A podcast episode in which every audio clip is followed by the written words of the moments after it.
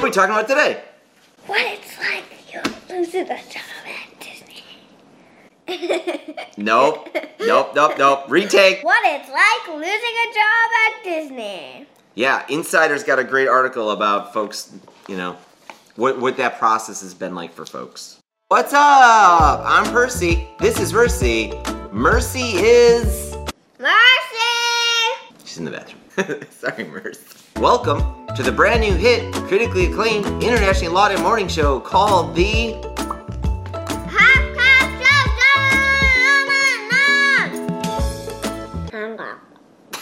Found it. Dude, this is two in a row we're filming. We're doing this. We've got a little momentum again. What's the date today? Tuesday, April 27th. Weather girl, what's the weather today? 84, lower 59. 84. It's gonna be a nice day here Chicagoland. Oh, we were gonna talk about Disney today, right? Breaking news.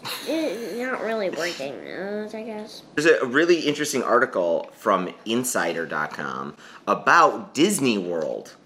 So check out the article, but it's basically just about Disney World's employees and how obviously Disney had to lay off or furlough like something like 18,000 employees because of the pandemic. No one's going to Disney World, right? There hasn't been any travel. You couldn't go. Then they had to shut down the park. Courtney, Mimi uh, said it, she actually used to work Oh yeah. as Cinderella, I think. Oh my gosh, that's right. Yes. The wife, I believe, right, of someone mommy works with, and we met her on on a cruise. She probably could talk to us a lot about this kind of thing. Maybe we should interview her soon. Oh. People work at Disney and it becomes like their identity. They don't it's not just a job anymore for them. And I know a lot of people feel like that about jobs they have. I know I have felt like that. So when it goes away, it is crushing. It's not just like losing a job. It's like losing your identity. It may happen to you, probably likely might happen to you. And when it does, you need to be prepared. It's just it's it sucks.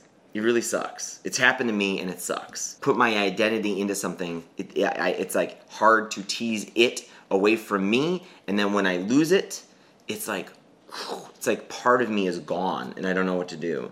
And it's it's rough. It's weird. It's rough. friend of ours, he used to work for Home Depot. He would bleed orange. I mean, he was definitely one of the family. Like worked his butt off because there was no separation from him and what he believed he was doing at, at Home Depot. And then that the story kind of soured there. They they were had a lot of rough moments as a company. feels like a good thing though to kind of give yourself up as it for a job like that because it, it's great. It feels good when you work for something that you believe in so much. But I think you also have to recognize there's a downside to it that comes with it. It's it's not uh, kind of like yesterday's thing. you eventually have to move on. Sometimes you have to move on, or uh, maybe a better way of putting it is you never really move on, but you move forward. Right? It's always going to be part of you, but you have to kind of figure out how you keep making steps, how you keep growing, right? Like you don't have to forget about it. You don't have to pretend it never happened, but you do have to kind of figure out how to keep moving forward, keep keep growing a little bit. It's tough, man. I don't know. It's kind of like yesterday's topic. Like you want to be different. It's a really worthwhile goal, but it comes with a cost. You, it's going to take a lot of energy. Same thing like with this. It's okay to put a lot of yourself into your work and your career. It kind of feels good. It's kind of fun to find something that you have that much kind of motivation for and, and passion for. But jobs aren't always permanent. Sometimes we think they are and they go away. Kind of, we've been there. I've been there. It's tough. You know what it's time for? The joke of the day, also known as the Cooper Morning Percolator of Fact. Too late. she's really a dog, but she's really, really a Airplane. Koala. But she's really, really, really a raccoon, but she's really, really, really, really a cactus. But she's really, really, really, really, really. Wait, I think I got them really's mixed up. I don't know what we're up to. Perk it, perk it, perk it. Hey, Merce? Yeah. So, Merce, we're talking about jobs a little bit today and careers. Surprise, Addison got her first job.